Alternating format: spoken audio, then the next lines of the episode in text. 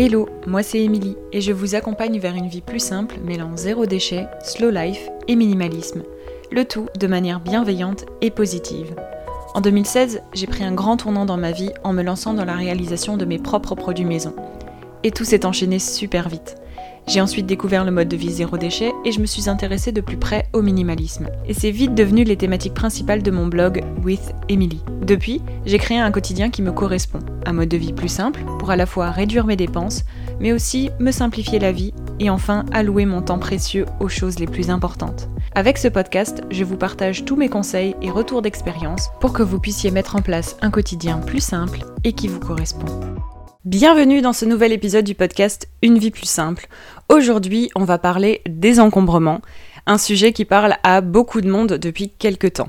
Et je pense que le confinement a pas mal joué un rôle dans la façon dont nous voyons notre maison, notre environnement et aussi bah, toutes les choses que l'on possède et qui nous entourent au quotidien. Alors les débuts d'année, les débuts de saison ou les nouveaux chapitres dans notre vie sont souvent synonymes de grand tri, de désencombrement et de volonté de prendre de nouvelles habitudes minimalistes au quotidien. Mais souvent, on ne sait pas trop par où commencer, quelle méthode adopter, mais aussi quoi retirer de cette expérience finalement. Et c'est justement ce dont on va parler dans cet épisode. Je vous partage 5 erreurs à ne pas faire lorsque l'on veut désencombrer chez soi. Première erreur à ne pas faire, c'est de désencombrer et de tout jeter sans réfléchir. Puisque bah, quand on commence à vouloir faire le grand tri, on commence à en avoir marre de tout ce qu'il y a chez soi, et du coup on a l'habitude de vouloir tout jeter quand on fait le grand tri. Que ce soit parce qu'on veut absolument se débarrasser de tout ce qui nous encombre, parce qu'on en a marre, comme dit, ou simplement pour être sûr de faire le grand vide et donc d'avoir l'impression d'avoir été efficace. Mais selon moi, et selon mon vécu, c'est pas la solution. Beaucoup de personnes ayant tout jeté sans réfléchir l'ont souvent regretté après. Que ce soit parce qu'ils se sont retrouvés sans tel ou tel objet dont ils ont réellement besoin, mais aussi parce qu'ils auraient pu donner autour d'eux, revendre, faire des dons à des associations, etc. Donc premier conseil, ne jetez pas tout sans réfléchir. Deuxième erreur à ne pas faire lorsque l'on désencombre chez soi, c'est de ne pas revendre certaines affaires. On en parlait justement là à la fin du point précédent. Pensez à revendre des affaires qui sont en bon état, voire en état neuf. Le marché de la seconde main, il a toujours été florissant et la demande est de plus en plus importante, donc profitez-en. Ça peut être des livres, ça peut être des vêtements, ça peut être de la décoration, des rangements, des meubles, etc. Bref, le plus important, c'est qu'il s'agisse de produits encore en bon état, voire neuf pour certains que vous avez encore jamais utilisés. Vous ne savez pas le pouvoir de revente qu'ont les choses euh, que vous avez finalement chez vous. Troisième erreur, c'est de ne pas suivre un plan précis pour désencombrer. Alors personnellement, je suis une très grande fan d'organisation. Je pense que si vous me suivez depuis un moment, vous pouvez le dire. Euh, et moi, je peux vous dire que ça m'a aidé plus d'une fois pendant mes grands tris. Lorsqu'on ne sait pas toujours par quoi commencer et comment trier les choses que l'on désencombre, on s'éparpille assez vite.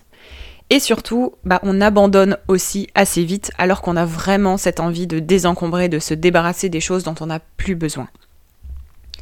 Et donc, pour éviter ça, je suis un plan précis. Je suis un ensemble de modèles de pages que je remplis dès que j'en ai besoin. Et ça me permet de mettre en place bah, mon planning de désencombrement, mais aussi de mettre en place des habitudes minimalistes tous les mois et de suivre ces habitudes chaque jour.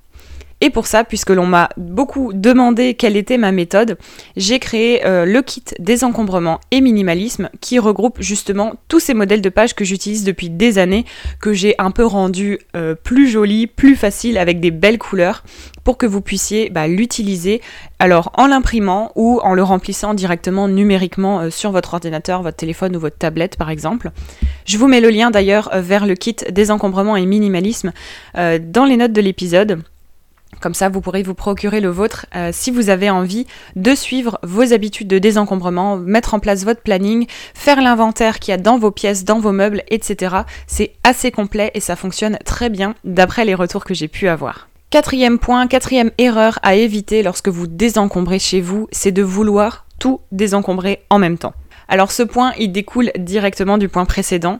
Il faut suivre une certaine organisation pour ne pas s'éparpiller et du coup être efficace pendant votre désencombrement.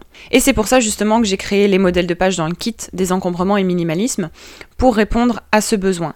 Il y a un suivi pièce par pièce avec un modèle de tri et un outil pour planifier les différentes tâches que vous avez à faire tous les mois pour désencombrer, pour désencombrer de manière progressive aussi, en plus de votre petite frénésie de tri que vous allez faire pendant quelques jours. Vous allez avoir aussi un planning au niveau des semaines et même créer votre grosse semaine de désencombrement qui va s'étaler sur plusieurs jours, potentiellement c'est souvent pendant des vacances ou des congés. Morale de l'histoire, donc pour ce quatrième point, faites un plan, faites votre désencombrement sur plusieurs jours, au moins deux ou trois pour avoir l'impression d'avancer et de ne pas faire que ça non plus pendant une journée. Et surtout, ne faites pas toutes les pièces en même temps faites bien des segments pour pouvoir désencombrer de manière efficace et ne pas vous éparpiller. Mais comme dit, tout ça est expliqué dans le kit minimalisme et désencombrement que vous pouvez retrouver dans les notes de l'épisode. Et enfin, cinquième et dernière erreur à éviter lorsque vous désencombrez chez vous, c'est de ne pas apprendre de votre passé.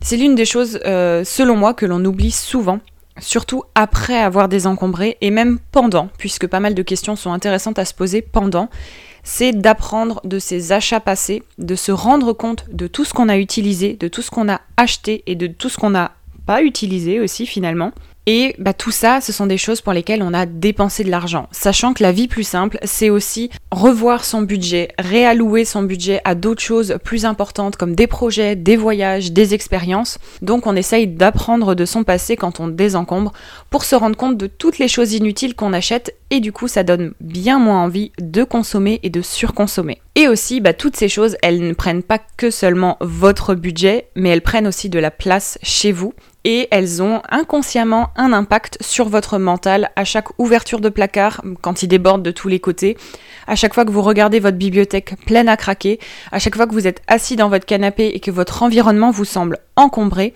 apprenez de ces sentiments-là que vous avez pu avoir. C'est la meilleure chose pour vous motiver à ne plus revenir à un encombrement aussi important.